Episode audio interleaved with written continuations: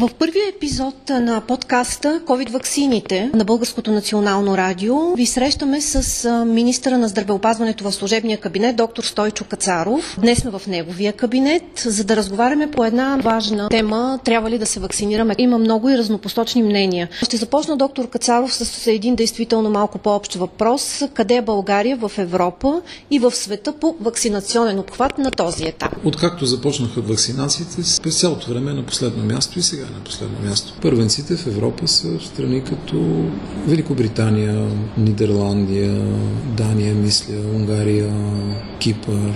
Ние сме последни. От началото до сега сме се на последно място. В света не сме на последно място, защото много държави изобщо нямат достъп до вакцини. Как определени държави според вас постигат високия иммунизационен обхват? По различни начини го постигат. Тук опираме до културни особености на различните нации, религиозни, етични, образованост, самата обществена уредба на страната.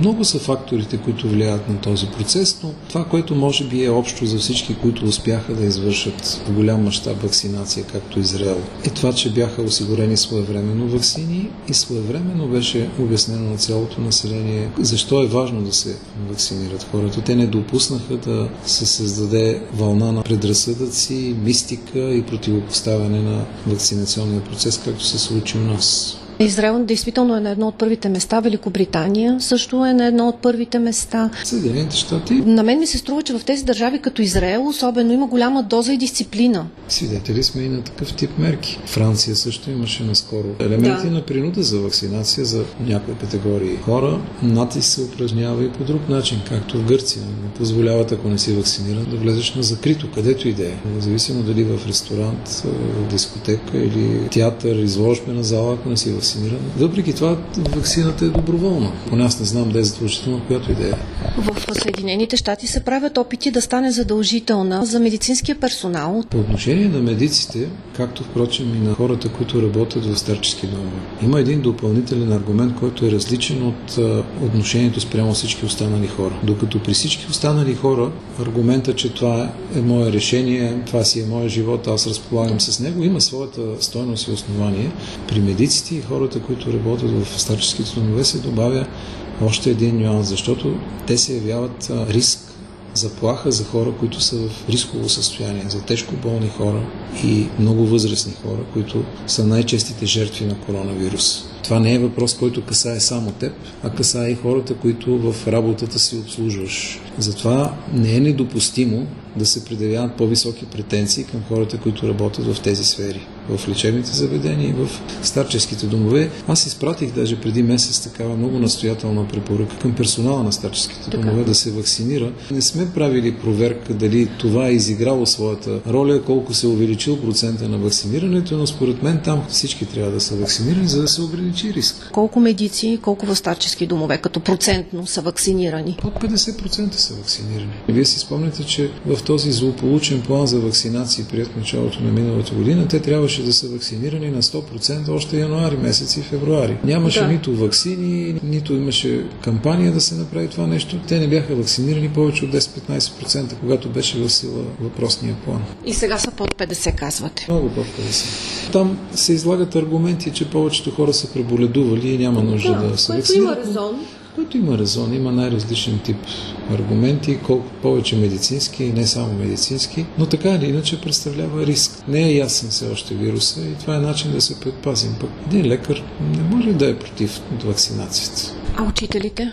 Отново ли и там е нисък процента? Да, да, да. Няма такава професионална група, която да можем да отделим и да кажем, ето тези хора вече са се вакцинирали и сме спокойни. Това, което мен му удовлетворява от последните данни, е сравнително високото ниво на покритие на хората над 60 годишна възраст. Какво е то? Там достигнахме значи, над 60% вакцинирани с поне една вакцина. Забелязва се този ръст през последните два месеца, което е добре, защото това е рисковата група и ако тези хора се вакцинират на 100%, аз мисля, че можем да си отдъхнем и да сме доста по-спокойни по отношение на всякаква бъдеща вълна или разрастване на епидемията. Има ли такава връзка между броя на заразени и хоспитализирани в последствие от COVID-19 и дял вакцинирано население? Израел е такъв пример да. за страна. Нали? Да. Там почти няма случаи в момента на заболели и хоспитализирани хора. Те са вакцинирали почти цялото си население. Съединените щати са също такъв много ярък пример. Вие си спомняте, че САЩ беше страната с най-висок брой заразени и най-висок брой починали в целия свят. Сега нещата далеч не стоят. Така че примери в това, че вакцината върши работа има. Няма много силни примери за това, че другите мерки вършат някаква съществена работа. Хубаво казахте след година и нещо. Може ли да се каже, че има смисъл от тези мерки? Може да се каже, че има смисъл. Мерките за дезинфекция, мерките за спазване на дистанция между хората вършат своята работа. То, между другото, се видя от това, че почти нямаше грип тая година. Може би това е една от причините, но се видя много ясно и в двете вълни, които преминаха, те бяха на фона на някакви ограничителни мерки, на носене на маски. И не само у нас и в другите страни може да се проследи процеса, че тези мерки моделират, вероятно отслабват вълната, намаляват мащаба на пораженията, но сами по себе си те не предотвратиха вълната нито в първия, нито във втория случай. Единственият метод, по който до сега се вижда в световен мащаб, че предотвратява наличието на нова вълна с мащабни поражения, се оказва вакцинацията. Включително сега е... и с наличния делта вариант. Да, без, просто е безалтернативно. Опита го показва. Тук никой не може да си изкриви душата да каже, че не е така, защото данните са абсолютно категорични. Преди ваксините и след прилагането на ваксините са много различни са. Нещата, вакцинацията наистина предпазва от развитие на такава масова вълна. Вие си бяхте поставили за цел да дадете точна статистика на преболедувалите коронавирус, защото знаем как хора, които не си направиха ПСР, те си се лекуваха вкъщи, всъщност не фигурират в статистиката на преболедували COVID-19. Сега имаме ли реална статистика колко са преболедувалите? Реална статистика колко са преболедувалите имаме само на тези, които са лежали в болница но предоблюдувалите вкъщи статистиката не е точна. Събирате ли? Работи много усилено по въпроса за събиране на данните и ето сега изпреварващо ще ви кажа, че се надявам до петък да можем да представим на обществеността данни обективни, достоверни, представителни данни за най-малкия всъщност брой население, който вече се е срещал с вирус. Независимо дали преболедувал или е вакциниран или е установен чрез какъвто и да било тест, включително и чрез наличие на антитела. Тези, които не са регистрирани в която и да било от системите, няма да се видят, но ще видим най-малкия брой на хората, които са срещали всички, които официално по някакъв начин са регистрирани, било с PCR, антигенен тест, тест за антитела. Министерството е възложило на консорциум от софтуерни компании, които работят в сферата на здравеопазването, събират такива данни. Те разработиха целият софтуер. Ние сме предоставили място, където да се сложи сървъра.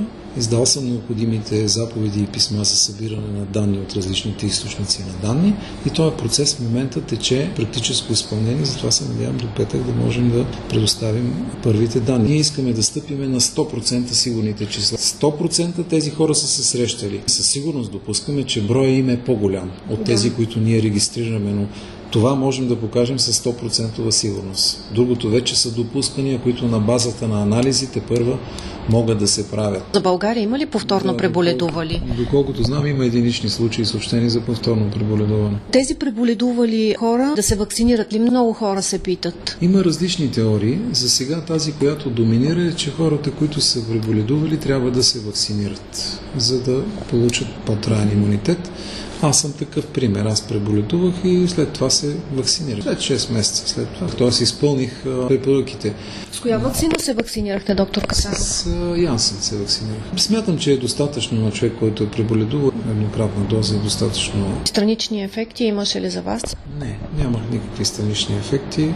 Съпругата ми, която се вакцинира заедно с мен, имаше така леко на разположение след вакцинацията, леко покачване на температурата, но с един аспирин всичко приключи. Аз по поисках от Агенцията по лекарствата да качи, те са качени на нашия сайт на МЕЗЕ, кратките характеристики на всичките вакцини, за да може всеки човек да види какви са страничните ефекти, какво може да се случи, да ги прочете, за да не мисли, че това е някаква тайна и се крият някакви не знам какви неща. Разпоредих да се качи тази информация, за да може всеки да я види, да не мисли, че нещо се крие.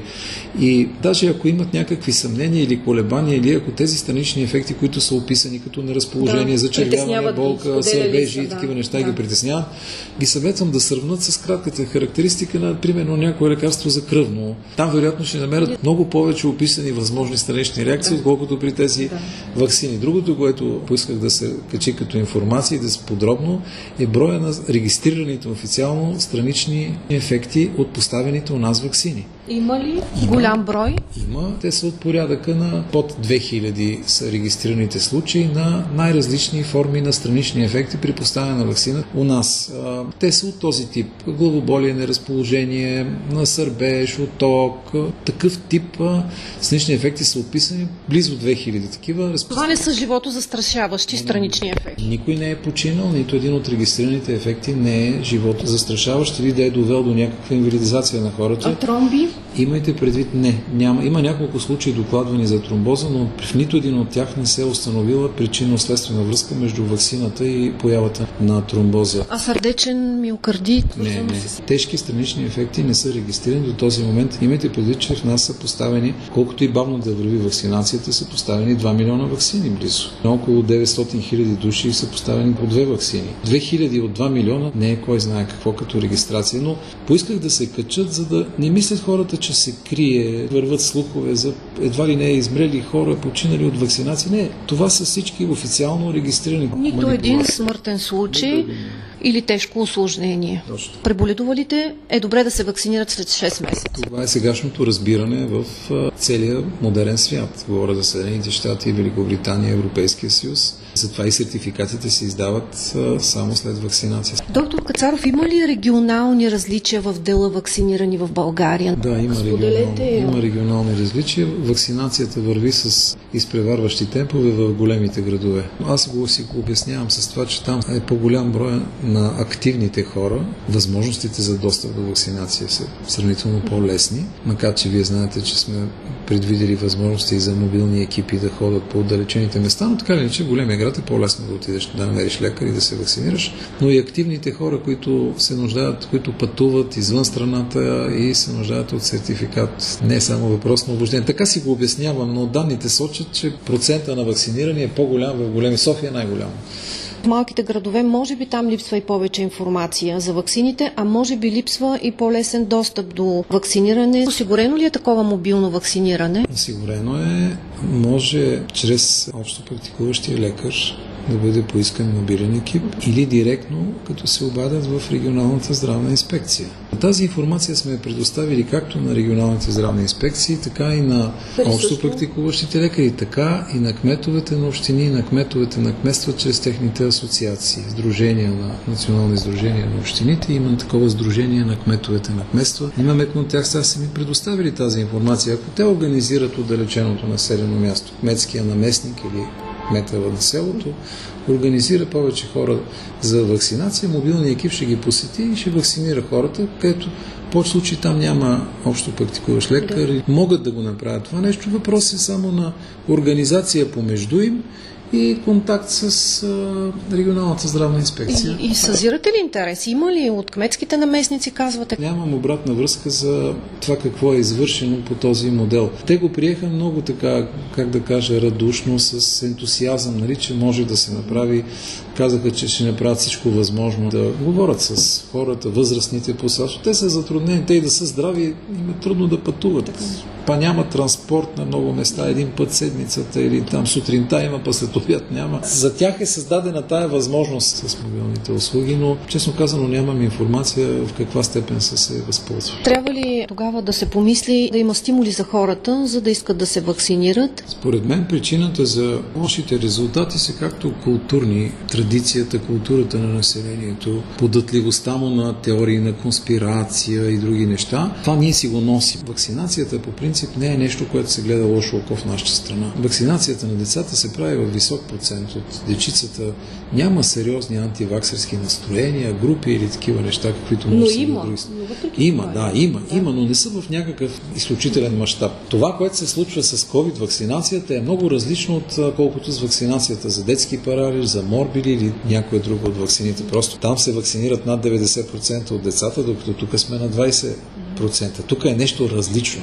И това различно идва от това, че първо закъсняха вакцините. Второ, внесоха се огромно количество вакцини, които поради различно стечение на обстоятелствата хората отказват да ползват. Да, случая с AstraZeneca. С AstraZeneca не се планира и не се проведе такава информационна кампания, да се разясни на хората ползата, страничните ефекти, недостатъците, рисковете за всеки един от тях, така че разговора в обществото да бъде разумен на базата на логиката, на аргументите, които хората могат да изложат. Липсата на такава кампания, според мен, отвори вратата за разпространяване на слухове, на някакви фантасмагории, теории, че няма да може да забремене, че няма да може да бъде плодовит мъжа, ще му промени пола или нещо. Няма вакуум в Природата в общественото мнение също няма. Ако не предоставиш информация, тя ще бъде запълнена с някаква друга невярна. Това изигра роля и това след като веднъж... И може би е различното говорене от специалистите. То липсата на такава кампания допуска различно говорене. Сега веднъж създадени тия нагласи много трудно се преодоляват. По-лесно би било, ако в началото не са допуснати да се развият. Най-силният аргумент в подкрепа на вакцинацията е, че, както казахме, от 2 милиона вакцинирани хора няма смъртен случай. Ако сравним това с смъртните случаи от COVID, по които ние поставихме световен рекорд миналата година. Няма нужда да си експерт или специалист, за да разбереш кое е безопасното и кое върши работа и защо трябва да се вакцинираш. Трябва да се вакцинираш, за да предпазиш себе си и близките си. Това е смисъл на вакцинацията. Риска да се увредиш от вакцината е нищожен, докато риска да починеш от COVID-инфекцията не е толкова малък. Значи България изчисленията сочат леталитета от COVID, това е броя на починалите отнесен към броя на заразените, е близо 4%. На 100 души регистрирани като носители на вируса, 4 са починали. Това са официалните статистически данни. Да, това са данните на Националния статистически да, институт. Това, това е висок процент. Това е много по-висок процент, отколкото е при грипа. Сравнете го с нула при вакцинацията. Така че той избора не е труден, стига човек честно със себе си да размисли, да не се подава на вношения и на предразсъдъци. Хронично болните трябва ли да се вакцинират? Има ли които задължително да се вакцинират и тези, които би следвало да се консултират с лекар за това? Трябва да се вакцинират. Наличието на хронично заболяване е показание за вакцинация, защото смъртността сред тези хора е по-висока, отколкото от другите и това е начинът да намалят риска за себе си. Разбира се. болните също. Също, да, да, да. Всяка една от тези вакцини, които се разпространяват у нас, нито една от тях няма абсолютно противопоказание за вакцинация. Включително и AstraZeneca няма абсолютно противопоказание състояние, при което не може да се вакцинираш, не се прилагат при деца, защото не са изпитани при деца и не се знаят какви са последствия. За децата какво бихте казали? Между 12 и 18 имам предвид. Pfizer е получила разрешение за прилагане при деца над 12 годишна възраст. От тук нататък е въпрос на преценка на родителите на детето, преценка на лекаря на детето, дали, кога и как да се направи. Регулаторните органи са провели изпитвания, регистрирали са ги и са разрешили да се прави. В момента се провеждат проучвания и на други вакцини, както и на, на лица под 12 годишна възраст. До края на годината ще имаме ли в България за новите щамове, които са по-прецизирани вече към новите варианти? Всеки един от производителите и на сега действащите вакцини е поел ангажимент да разработи варианти, ако mm-hmm. те станат неработещи при възникване на нови щамове. Mm-hmm. За сега Данните сочат, че сегашните вакцини в сегашния вид дават много висока защита срещу всички известни щамове, които се разпространяват сред населението и у нас. Унищожавате ли вакцини, които са с изтекал срок на годност? До този момент не са унищожавани вакцини с изтекал срок на годност. Унищожаване на количество вакцини не е имало. Има сериозен риск да има такова унищожаване. Ние дарихме едно количество вакцини. Процедурата позволяваща да го направим, е завършена. Остава физически да бъдат транспортирани. 172 хиляди вакцини ще бъдат дарени. За къде? Подготвяме за държавата Бутан. Тя беше изключително настоятелна и сама помогна много, за да премине този много тежък бюрократичен процес, свързан с фирмата производител и с Европейската комисия. Подготвяме и следващи дарения. От кой вид ще дарите вакцина за Бутан? AstraZeneca са. Те ги приемат с радост и нямат предразсъдъци и скруполи към това нещо. И много други държави, между другото, се интересуват от тези вакцини и ги използват много широко. При нас се създаде такава нагласа срещу тях, за съжаление. Ще продължим с този процес на деяния, за да се избегне унищожаването на вакцини. Не е редно при положение, че света страда от това нещо. Има държави, които нямат никакъв достъп до вакцини. В Африка, в Азия, даже в съседните страни. Тази привилегия, която имаме ние да се вакцинираме с най-добрите вакцини, е, защото сме в Европейския съюз. Съседните страни нямат такива вакцини. Вижте в Турция, вижте в Сърбия, в Македония и целия Балкански полуостров, извън Европейския съюз. Няма най-много, може да имаш достъп до руска, до китайска, но тези най-добрите вакцини няма. Това е привилегия на Европейския съюз Точно. и на нас като членове на Европейския съюз. Руска вакцина в България ще има ли скоро? Това не зависи от нас. Това зависи от руския производител. Ако е регистрира в Европейската агенция по лекарствата, може да прилага и на българския пазар. Ако не я регистрира, няма. До кога, доктор Кацаров, ще можем обаче да си поръчваме доставка на вакцини? До кога са договореностите? Кога приключва това? За България специално са договорени вакцини. До края на годината са договорени за пълна вакцинация на цялото население. Договорени са за ревакцинация за 2022 и за 2023 година. Това е общ план на Европейския съюз. Всички държави от Европейския съюз участват в това нещо. Осигурени са такива вакцини за всички, включително и за България. По 7 милиона вакцини са осигурени за 2022 и 2023 година. Ако може с една дума да кажете апел към хората относно COVID вакцините, каква би била тя? Вакцинирайте се. Благодаря ви много, че бяхте гост на първия епизод на подкаста на Българското национално радио COVID вакцините.